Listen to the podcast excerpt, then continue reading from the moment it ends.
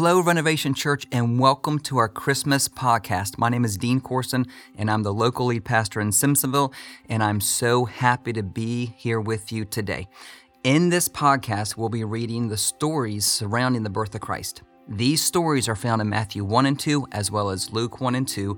Today, we will be reading from Matthew chapter 1, verses 18 through 25. This is how Jesus the Messiah was born. His mother Mary was engaged to be married to Joseph, but before the marriage took place while she was still a virgin, she became pregnant through the power of the Holy Spirit. Joseph, to whom she was engaged, was a righteous man and did not want to disgrace her publicly, so he decided to break the engagement quietly. As he considered this, an angel of the Lord appeared to him in a dream.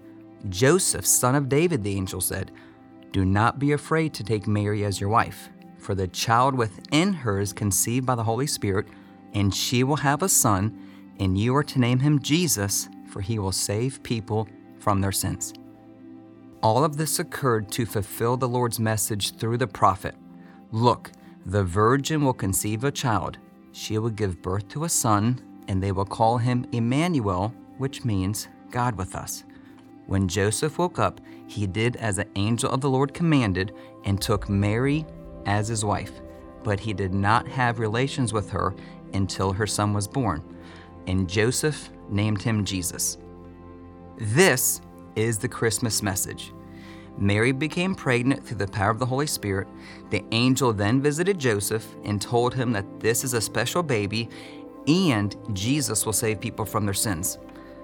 I believe that people who receive well are also people who can give well, and here's what I mean when we are able to receive this message of hope that God sent his son Jesus into a dark and cruel world so that people like you and people like me can be saved from the sins, we are given a new life with Jesus. When we receive that message, we are full of God's Spirit.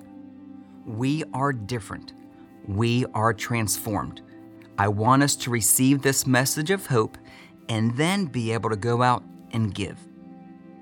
My dad became a Christian around the time he met and married my mom. Once my dad gave his heart to the Lord, he became a more generous person. He was always kind and caring, but once the Lord got hold of his heart, he was different. Dad was a breadwinner in the family, so he would go out and earn the money and then hand it to mom, and mom would manage the budget for the family. But once in a while, my dad withheld some of the money and didn't give it all to mom. And here's what he would do he would take the $20 or $50 or whatever he had, and he would look for a family or a person in need. Once he found that person, he would say something like, The Lord has blessed me with this, and I want to give this to you, and I hope that this is a blessing to you and your family.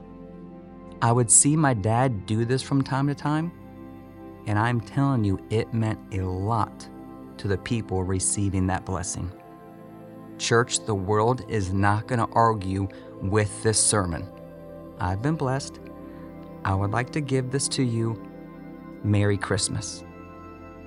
I encourage you to find someone in your life who could use a blessing and bless them this Christmas season. Merry Christmas.